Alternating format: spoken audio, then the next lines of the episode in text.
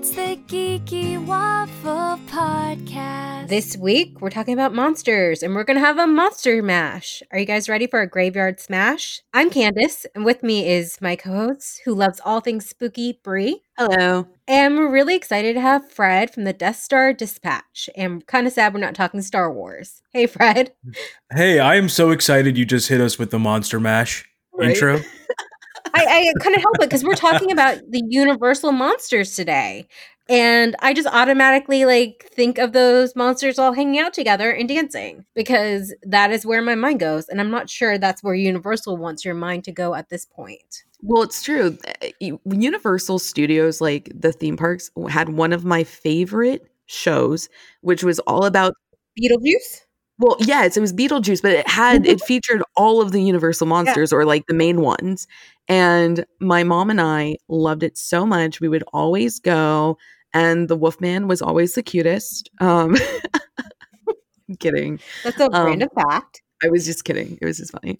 But you know, it was really fun and kind of Candace, they they kind of did do the graveyard smash. They sang um songs that didn't fit for them to sing. Um Frankenstein, the bride of Frankenstein was like, Oh, I don't need no men anymore, but then, you know, ended up getting back together with Frankie.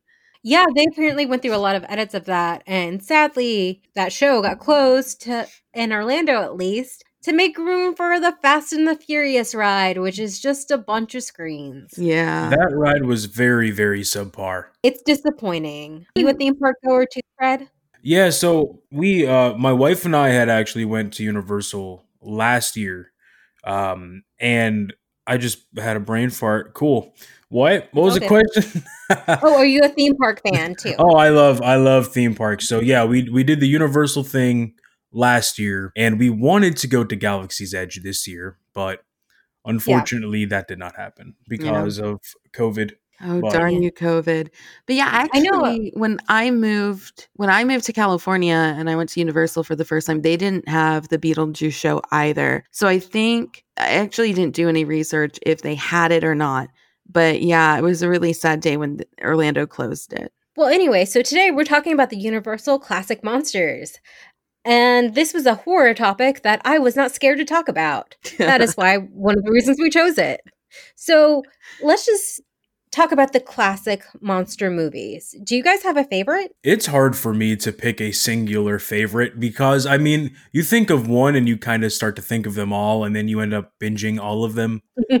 Yeah. Uh, so it's hard. I guess if I had to pick just a couple that stand out for me, um, Bride of Frankenstein, I really, really love. Oh, that's a good one. Um, I love Wolfman. I was always partial to more so as a kid than now.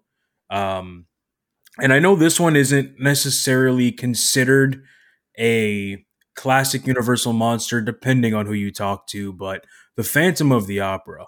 That's I mine. mean, anything Lon anything Lon Chaney does Lon is Chaney, yeah. Mhm. out of this world phenomenal, right? Well, it is Yeah. interesting because I know he's not considered one of the main ones. Because if you look at everyone that is featured prominently in Universal, it's the Wolfman, it's the Mummy, it's Dracula, it's you know Frankenstein, every kind of everyone, but they leave the Phantom in the dust, and he was the first one. yeah, that all. was yeah, his movie was what got me into like the classic monsters. Cause I'll admit, like when I was 10, I really went through like a Phantom of the Opera phase. So I was like the Andrew Lloyd Webber musical. So I was like, let me watch everything Phantom of the Opera. And I just found it amazing that movie could be told without dialogue and still scare the bejesus out of me. So I was really impressed, like as a 10 year old, Well, renting it's that funny you say that um the no dialogue is is where the horror comes from because honestly if you if you kind of look at all the really best horror movies it's the buildup of the silence of the unknown that really gets you at times which i really enjoy Oh yeah, could not agree more. Like you have Nosferatu was Mhm. I mean, it's still such a classic and it holds up to this day. It's one you can watch at any time. And one that isn't an American movie, but one I truly love. It's uh The Man Who Laughs. That is a Oh, so brilliant creepy. silent movie. yeah so creepy and that's what a lot of people say inspired the Joker. Yes. Yes, one hundred percent. It's I mean it's uncanny the if you could put one next to the other, you know. I mean, inspiration definitely comes from somewhere, but yeah, I agree. That's definitely what sparked it. And um, even if you look at all like Bela Lugosi as Dracula, those times where he's just moving his hand and almost like the beckoning, it's such a powerful moment. Um, it was kind of uh, Lugosi's like signature as well. And what's creepy about him is he's like super charming and just like this guy is just like talking to you, and then all of a sudden he's like, no, he's like a murderer. Well, Ted Bundy. Exactly. it's too real, Brie. It's too real. There's something beautiful in the horror movies. Uh, uh, you know, back in the day, they kind of made those classic horror movies as like the outsiders. You know, the monsters were the outsiders, especially if you look at like Frankenstein and Wolfman. Um, because Frankenstein's monster, I mean, the monster, it's Dr. Frankenstein, first of all. So, Right. you know, he really doesn't even have a name and he's very much so on the outside. Like people don't understand him. He wasn't even sure why he's made. And, um, you know, in doing some research, a lot of the directors back in the day were gay. And they kind of made these monster movies as like to feature an outsider um, who's misunderstood in every way. And no matter So what an they do, exactly, no matter what they do, they are um, perceived as evil. Yeah, it's really interesting going back into the old Hollywood and figuring out like how these movies came to be. You Need to talk like about the Invisible Man too. I Yeah, don't know if we definitely. mentioned him. Mm. It's Well, there's you know there's quite a few of them. It's kind of hard to name them all. it's hard. Yeah. Yeah. it is. I and mean, the creature of the Black Lagoon as well. That's one. oh we forgot yeah, about. that's a great one. I one. can't forget him either. I He's mean, got such a great design. I love that thing. hmm I mean, Creature from the Black Lagoon is what I you know. I know it's not a Universal Pictures, but it is what I always thought inspired um, The Shape of Water. It is. Guillermo de Toro says he saw the movies as a young kid and he's like, well, why doesn't she end up with him? It's a romance because that's who he is. The monster yeah, romance. It's but it's so interesting. Um, and it's really be. I'm like, I just rewatched The Shape of Water not too long ago, and it made me cry again. I know that one's not technically like horror, but it is again for the outsiders and misunderstood.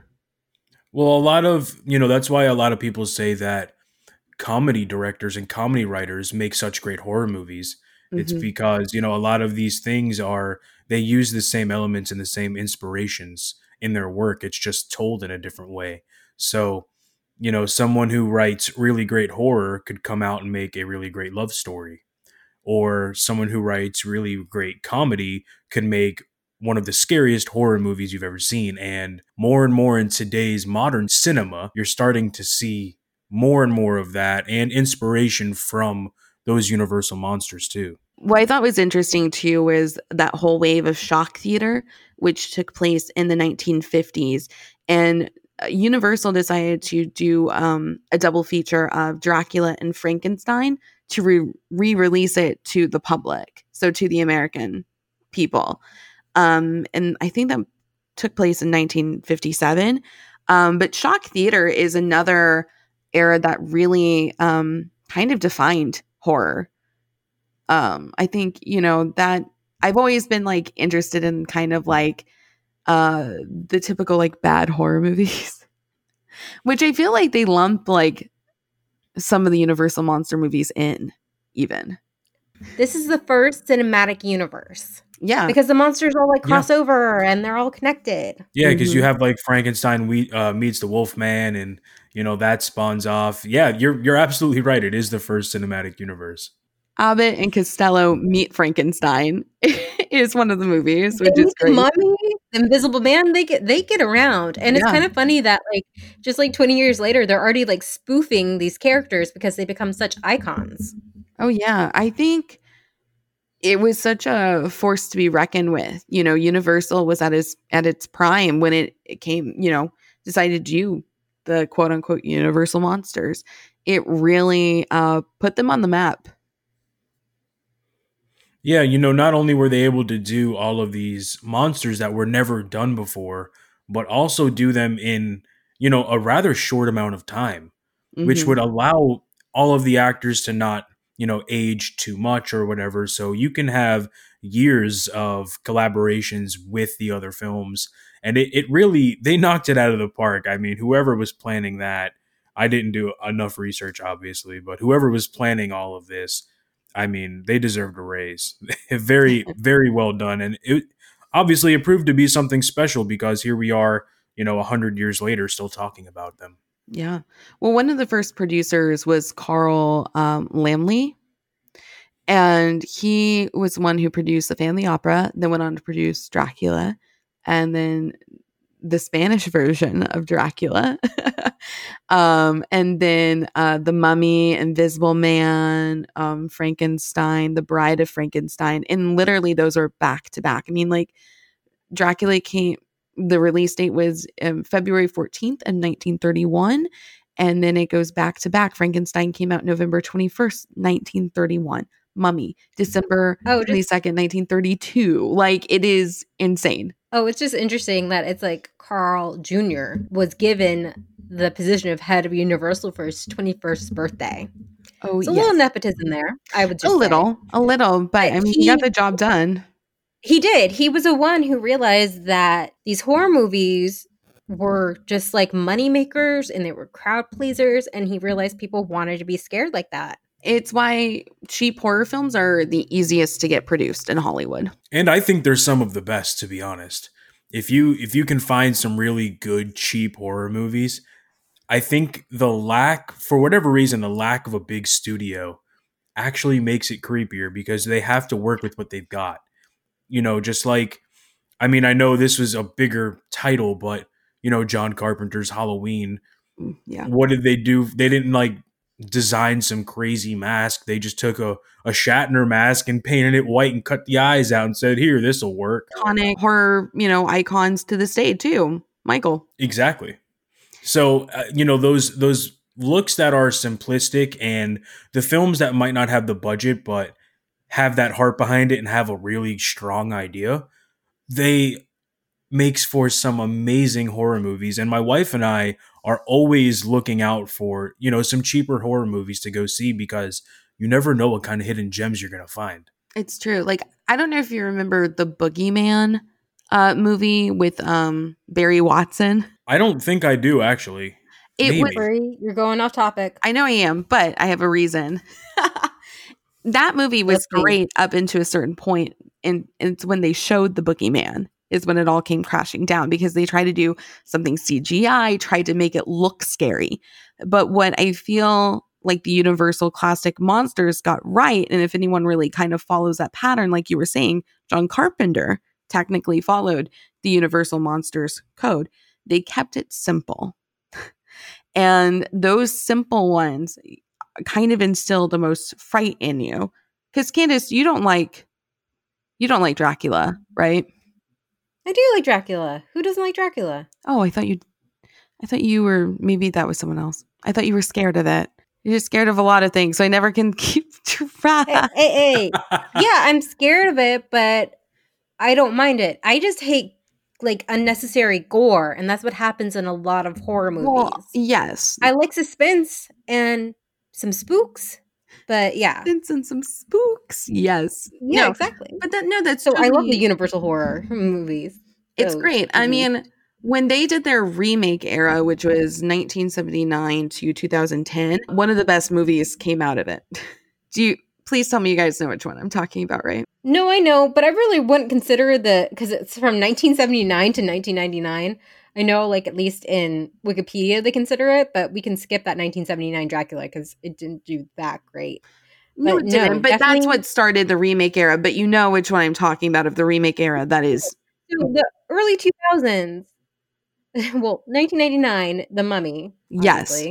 which is the best remake. There's just nothing better than good old Brendan Fraser going to town in the mummy. Oh, I know. The script is funny. And that's when you were saying, kind of, Fred, where you were like, the best, like some of the best comedy writers can write the best horror movies. And I think it worked in that manner. It meshed uh, comedic wit. It was funny. It didn't take itself too seriously, but the serious parts were kind of really creepy. I mean, I still remember those beetles. I was about to say, as a child, I used to have nightmares about those beetles. I used to wake up thinking the beetles were under my skin and I'd freak out. Yep. Oh, oh, because you could just feel it. Oh, I know. I'm feeling it right now. Like it, it's that feeling. Great. That, Nightmares tonight. Hmm? Nightmares tonight. oh no, I'm good. I'm having them right now. Yeah, this is, we don't have to go to sleep for this, but we can feel them as we're talking about it. Exactly. Like that scene haunts me. I remember just, you're just like, what's wrong with this guy? And then you just remember the bulge of this beetle underneath his skin. And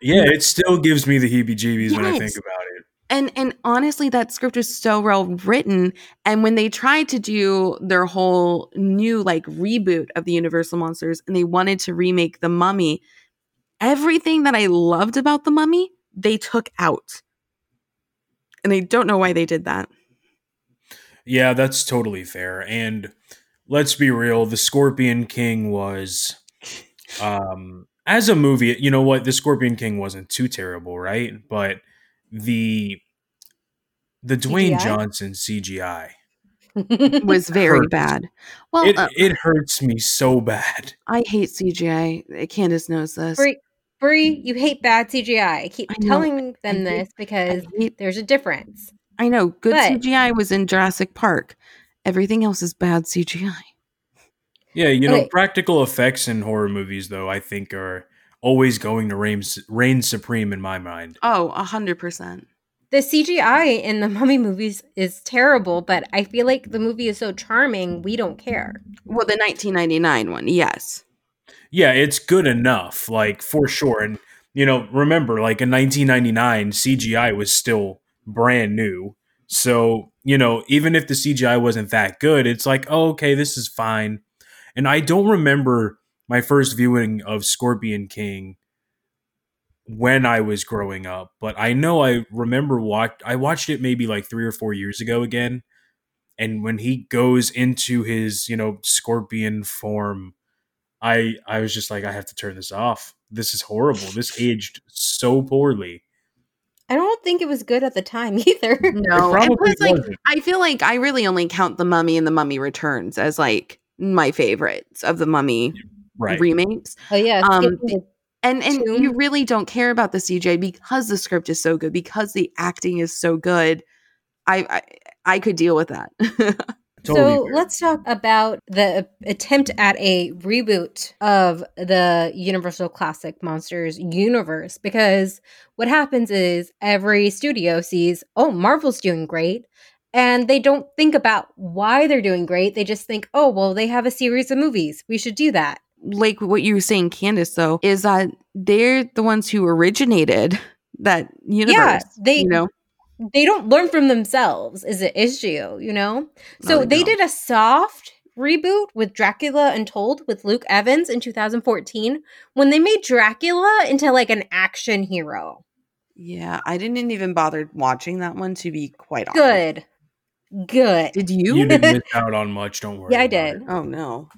This was in 2014 and it's a mess. But Luke Evans says he's still under contract as Dracula. So who knows? Who knows? So yeah, the movie that you're talking about, the 2017 movie, Well, there is The gonna be Mummy another Dracula movie. yes. But um the 2017 The Mummy with Tom Cruise was hyped up and it went nowhere. Well, no, and it's so funny because they have um Dr. Jekyll in that movie, played by Russell Crowe, and they're like extended universe. I actually thought that Russell Crowe did that really well. Like I Yeah. think he was like him and uh the the actual mummy of the movie. I like that they made it a female. I like that they, you know, they twisted the story just enough for you to for it to be different and fresh hmm and They did- everything else fell extremely flat and I hated it. yeah, the script Oh. was not great at all. It wasn't. And you know, Tom Tom did the best that Tom can do, but it wasn't at the end of the day it wasn't any acting issues. It was the It was story script. and the script. Yeah, It was definitely It's the whole script. it was the whole putting the cart before the horse kind of thing. It was just planning because if you think about okay, so technically the Hulk movie was the first in the Marvel Cinematic Universe. And then Iron Man is really what people consider the start, but the only hint of an universe is at the post-credit scene with Samuel Jackson saying, "Hey, have you heard of the Avengers?" The movie stands alone without that scene, but they were just shoehorning all this stuff in, and even opens with a dark universe logo at the beginning. So th- it was just like they were feeding you this movie and being like, "You're gonna like this," and we were like, "Nah." Yeah, no. It it really did. Again, that's what I was saying. The 1999, 2001 Mummy movies, everything I loved about those movies, they destroyed, and not in a good way. Okay, well, let's talk about the most recent good The version. Invisible Man. Yes, the Invisible Man that actually came out this year, right? Did you see it, Candace?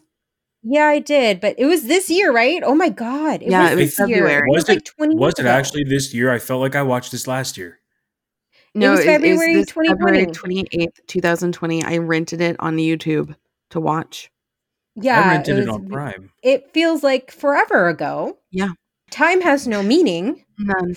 But I loved this movie so much. I loved it. I thought it was such a witty take on reinventing a classic horror monster movie, which I didn't even like when watching it, I was I didn't even like think about that. You know what I mean? Like I wasn't sitting there and watching, wow, this is a reboot of a classic horror monster. I was so invested in the film that was like only afterwards I was like, oh wow, that was a great retelling of a story. Yeah. It feels fresh enough to where you're not even really correlating it with the classic version of its former, you know, Self, yeah. versions. Yeah, I mean, Mhm. it's they did a really great job separating itself, but also keeping the same core pieces there. So, I mean, bravo, hats off. They did a really good job with this one. Yeah, it. Uh, the director Lay. I'm gonna pronounce his name wrong. Ooh, uh, Win- Whannell. It looks like that. Um, I mean, he wrote it as well, invented the story, directed it. I think just like, and and didn't actually have a big budget either. Like it was more so, well, I, I take a shot at it, you know, because they had already given up on kind of their whole like MCU fantasy. And Oh, do you remember they were announcing all those things, all those people like Javier Bar- Bardem as the Wolf Man and Mhm. Johnny Depp as the Invisible Man, and all these like crazy like casting. Yeah. I think Scarlett Johansson was gonna be either bride. No, she was gonna be like creature from the Black Lagoons, like lady. Mm, maybe. Eh. Yeah, I think you're right. hmm It was just like all these things, and some of them are still in production apparently. Which is kind of weird because if you like go back and you really think about it, just it, it just kind of sounds like the craziest fan cast like on acid. It Yeah. it It sounds feels like it doesn't work. It doesn't it work. feels like they just like were playing celebrity and just picked out like names out of a jar. Well, you know. Here's the thing Bela Lugosi wasn't Bela Lugosi when he first started as Dracula. You know, Boris Karloff wasn't Boris Karloff, you know? Uh, they were made into icons from these characters that they portrayed.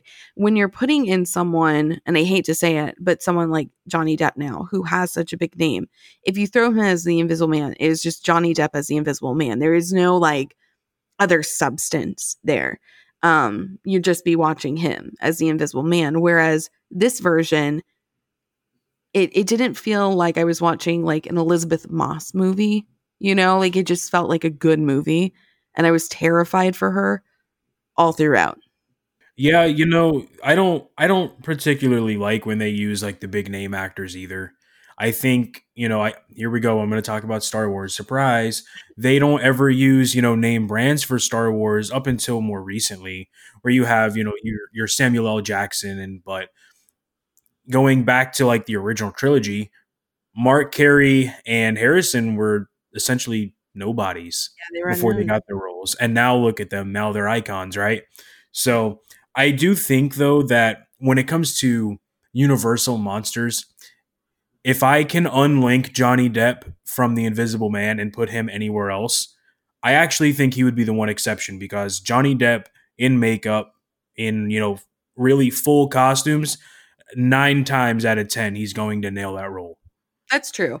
I- You know what? He might be interesting as like a Frankenstein type, or you know, um, someone maybe you wouldn't expect him as, and it He does like yeah. Yeah, I would actually like to see him He as likes the Phantom. great. Oh, the Phantom. No, that would be I think he would be great as the Oh. Phantom because you're not going to see his face the whole time. Yeah. And you know, he said he doesn't like to see his face anyway. He's super self-conscious. So that's kind of why he likes to fully immerse himself into his roles. Hmm. So seeing him play someone like the Phantom who's wearing a mask the whole time and then when they take it off is nothing like a human. So yeah, that could be, you know, and That he's he's charming too. actually. So yeah. I mean, That's what I I'd be would love to see. that. I would love to see a new Phantom because I feel like the musical has taken over that character, and he is not a romantic hero. He is a monster, maybe an under a misunderstood monster, but he still does some horrific things. And Well, the thing is, It- in, in the musical too, he was doing horrific things as well. Like he wasn't a good guy, you but he sang really well. Yes, he's free and he talked sang about really the music well. of the night. Yes, I understand. Like his voice was I know, magical. I know. But the thing is, at the I end of the day, he was romantic as well. toxic and misunderstood, but toxic.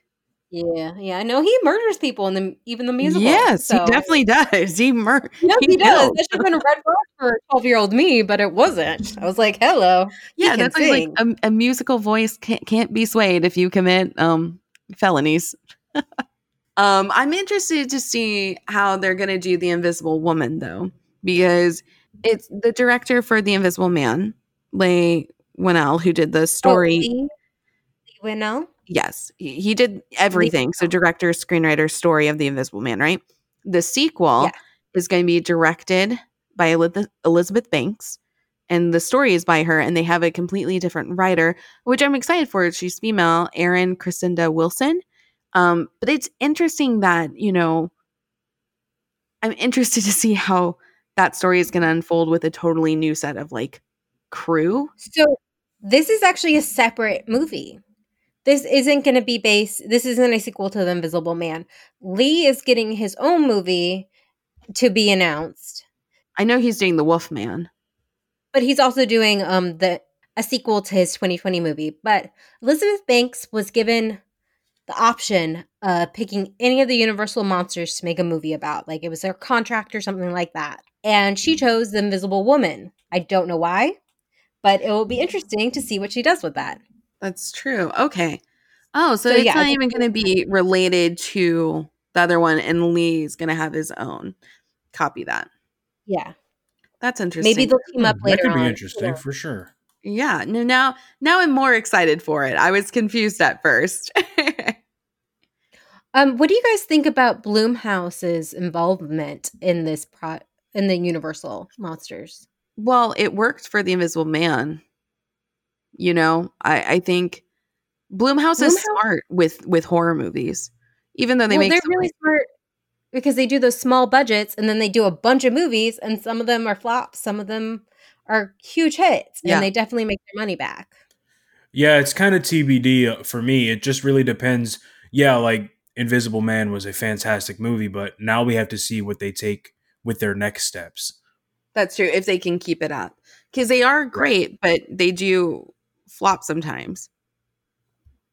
But to be fair, I mean every you know every group or every studio or every director has their flops. You know, so I can't really I can't hold them too accountable. I mean, yeah, it's their fault at the end of the day, but I can't really hold them too accountable for you know having a flop. It's just the nature of the business. So I think until we see whatever they're going to do next, that's when we'll be able to kind of gauge how this whole thing is going. Well, I think they trust certain people more. Like if you trust your director, you trust the screenwriter to do their jobs at the end of the day, it's going to be good.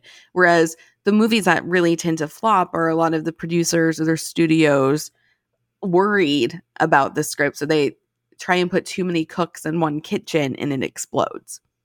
yeah, that's fair. I'm just thinking of Suicide Squad, which I know Candace.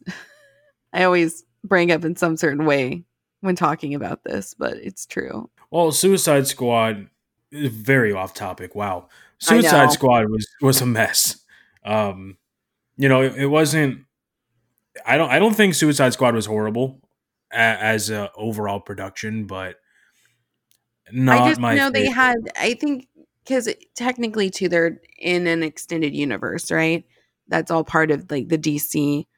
Um, I just feel like they didn't trust anyone because they they went through so many versions of it, and I feel that's kind of like why the Mummy probably didn't go as smoothly because so many people were involved in trying to make it such a big hit that it ended up being a flop. Yeah, you're probably right about that. I mean, good things did come out of it, though. I mean, Birds of Prey was a great movie.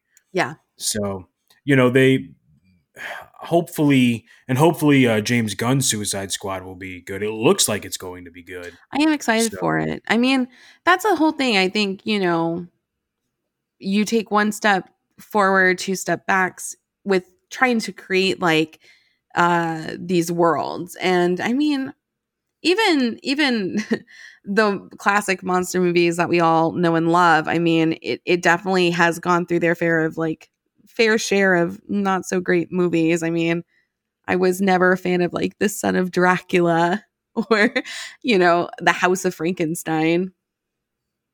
Yeah, they all they all have their flops, and even in you know modern day, you have your Halloween movies. I don't know what that franchise is doing right now.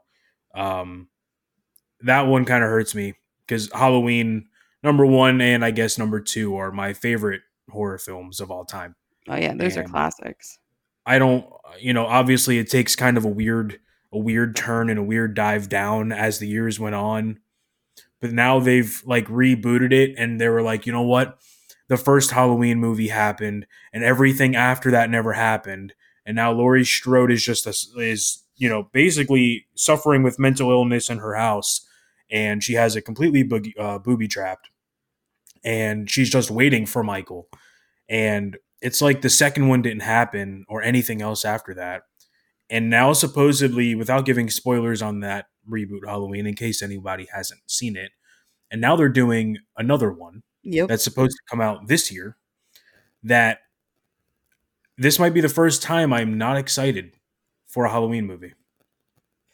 Yeah, I doubt it's going to come out this year. Probably not. Um I know this is kind of getting back to the remake era. Did you guys watch Van Helsing? Because it was directed and written by Steven Sommers, who did The Mummy and The Mummy Returns. Um, but I know for a fact we watched this together because I played it at my Halloween party one year. yes, I know we watched We- it together. I know. I had a fog machine and a projector, and I put it like really big. And I was like, "Ooh, it's spooky, but it's not too scary, and it's really awesome." And at the time, I thought it was a brilliant movie. But as an adult, now that I'm smarter and wiser, it is trash. It's awful. The Hugh Jackman Van Helsing movie? Yes, yes, yes. Okay, so I haven't watched it in a few years, but I remember the last time I watched it, I was like, definitely didn't age like I remembered it, but it's still kind of okay. It's really campy. But like But it, it's not sometimes, a like, good camp like The Mummy, though. They try to make Van Hel- Helsing into like a, a James Bond of the monster era. He even has his own Q, which is a monk. It's weird. It's weird. Yeah, I don't know. I like he was so brilliant with the Mummy and Mummy Returns. I was like looking forward to Van Helsing, and then that came out of it, and I was just like, why? Now that I'm thinking about it, maybe they did kind of overdo it a little bit. It was weird. I just expected more from from him. You know? Yeah, that's fair. I mean, it's kind of weird like as an it's weird cuz you have to give these these views in like two different points of your life. The first point being when you're, you know, younger and you see it for the first time, and then later as an adult, how did it hold up? I don't think I liked it both times. I remember loving it as a kid. Did you just want to be Van Helsing? Maybe, maybe, maybe I have a hat like that. But am I Van Helsing or am I Dave Filoni? I'll let you decide. Who knows? What I think needs to happen Um, Universal needs to get it was it was distributed by Universal Pictures. Great. So Universal Pictures needs to create the musical puppet version of Van Helsing from Forgetting Sarah Marshall. Oh my god, I would pay for that. Me too. I want it. Have you seen Forgetting Sarah Marshall, Fred? It has been a long Jason time. Segel? No movie? worries. Um, the main character creates a musical um that i- is with puppets of uh, Van Helsing and Dracula, and it is the best thing I've ever seen in a movie within a movie. And I want it. And since it was distributed by Universal, I think they just need to create a puppet movie musical of Van Helsing and Dracula, and that should be included in the new reboot. This definitely took an unexpected turn. I'm about it though. I'm I'm gonna have to look just at least that scene up. Yeah, there's several. Oh, it's the best. Yeah, we were talking about the theme park Beetlejuice horror Revue. show. Yes. Yes. Universal is opening a third park, well, a fourth park if you count Volcano Bay, mm-hmm. and it's called Epic Universe. And people have speculated based on the concept art that was released that there's kind of like a spooky ooky like European town that definitely could host some monsters. Ooh. So they could- They could get their whole land. Like they've had Universal Horror Night houses, which they were supposed to have this year, and I was really disappointed because I love that kind of stuff. I do too. Me too. So they could definitely have those like imagine those monsters like roaming around, maybe like a Frankenstein lab tour. It would be super cool. Yeah, that would be that would actually be fantastic. I know uh when my wife and I went last year, we went for the the what what do they call it? The the the Friday night fright whatever fright nights is that what they call it at Universal Horror nights. horror nights? Yeah, so we went to those. We went to like two of them. We were there for like a week, and that was a lot of fun. But if you if they would do something like like Frankenstein's lab tour, oh, Oh, I'd be all about so that. I would I would pay that hundred percent. Take my money, Yeah, Universal. and I mean, Just they take it have- all. They have a lot of space over there. Um, now it's open to yeah. Now it's it's not open to twenty twenty four now. God, we're gonna be old Hmm. then. Great. 2024. Oh my god, I'm gonna be I'm gonna be 30. Can I I'm go gonna theme parks after I'm 30? Yes, you can. Oh god. Yeah, we still go to theme parks. Well, we used to before the COVID. COVID time. COVID itself is its own universal monster, isn't it? but uh, Big Yeah. facts. We were thinking about talking about the purge, but then we're like, 2020 is the purge. Do you guys have anything else to say about? I'm I'm glad the classics are getting rebirth in the correct way. I just hope they can keep it up. I was about to say the same thing. I hope they can keep up the momentum that they've built with Invisible Man. Yeah. So I quoted the iconic song Monster Mash at the beginning. In February 2020, a musical was announced called Monster Mash, which will include the monsters singing. Are you guys not excited? I am, but I need some details. Um, there are no details because it was announced in February, and then like next month, everything got shut down. So I'm really hoping it still happens. Is it a movie or yeah? Because it's gonna be. It's called Monster Mash, right? Yeah, it's it's a it's a movie. Yeah. Oh, so it's a movie. I thought it was like a Broadway production or something. If it becomes popular, you know they'll bring it to Broadway. Yeah, the original treatment, Matt Stawski, who earned a 2010 Grammy nominations for CeeLo Green's FU music video. So he's a music video director, so that will be interesting. That is interesting. Is it going to be is it going to be live action or are they going to have like animation? I don't know yet. They're It very would be hush hush. interesting if it if it was a live action version of the Beetlejuice revue. with a plot. Yeah. That could be interesting. I'd be on board with that. Hey, give us all the monsters, but just do it right, right? Yes, and just don't have that kit and cat cheerleader duo because they made no sense Oh. in the show. Remember them. Yeah, they like Um, added them to like freshen it up, and I was like, why? Why though? why though? Like, why? Why? Why did you need to do this? For why? For what? so they could sing those happy songs. I think they sang like "Hey Mickey," and that was like yes, really and it random. made no sense. I was like, stop, get off. So, Fred, Hello. how can people find you online? Hi, hello. So you can find me all over the internet on uh, on Twitter at Death Star Dispatch, ending in T because Twitter loves to limit my characters. Uh, you can find me on Instagram at Death Star Dispatch, on YouTube at Death Star Dispatch, and on anywhere you listen to podcasts at Death Star Dispatch. Awesome, and we'll definitely have you on for some Mando Saturdays, which we're really hyped about. And maybe some other horror topics if I can convince. Candace. I will always do anything about horror or Star Wars. So you bring them both to me, I'll do them both. I don't care. Same show, different show, doesn't matter to me. I'm all about it. That's great. Bree, can you tell people how to find us? Of course, you can find us at thegeekywaffle.com. That houses all of our blogs um, by our amazing writers. And also, we'll link you to all of our podcast episodes. Uh, you can find us on Twitter at geeky underscore waffle, headed by our amazing Candace. Uh, and, you know, uh, I think Baby Yoda is still trying to gossip a lot. So, you know, check out his stuff. He has taken over our Twitter a few times, and we will not be silenced. We Uh, will not. we I mean, Baby silenced. Yoda can like talk about chicken nuggets all he wants, but you know. I was going to say, I think he's taken over more than a few times. It's been an exciting journey to watch, though. he he has some issues with us telling the truth about his little tantrums he has, but that's just a whole nother story. It's true. Maggie and I have a video coming out about that soon. perfect. At least yours talks. Mine won't talk to me. Yeah, we try to have him on the podcast, but every time you put a mic in front of him, he just shuts up. and catch him candidly. You know, candid moments of Baby Yoda. Um, but yeah, so check that out, please. Um, you can watch the feud happen live on Twitter, and um, yes. Oh, and and join our uh, Facebook community group, Geeky Waffles. We're we're we're geeks in there, so come come hang. That's a good good description. We're geeks. we're geeks. Thank you, Fred, so much for joining us. And Brie, I'm so glad you got your spooky ooky monster talk out.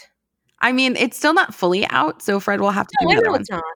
It's I'm never, down. It would it would never be fully out. Never, but I'm glad ever. you got to express yourself and do this while Vanessa and I go hide and watch like Halloweentown for the 20th time. I mean, I'll watch that one too, just because I like spooky, spooky stuff too. I love. Halloweentown. Right? It's a so good. Halloweentown Okay. might be my favorite my favorite Halloween era movie of all time. Oh, damn, that was another and that's a whole nother episode. Yeah, we're gonna have to save this. We're gonna have to save this. Exactly. Yeah. we're, we're I'm writing it down. Thank you all for listening. Stay geeky. Oh, you should have said say spooky. Okay, well, okay, I'm keeping that in, Brie.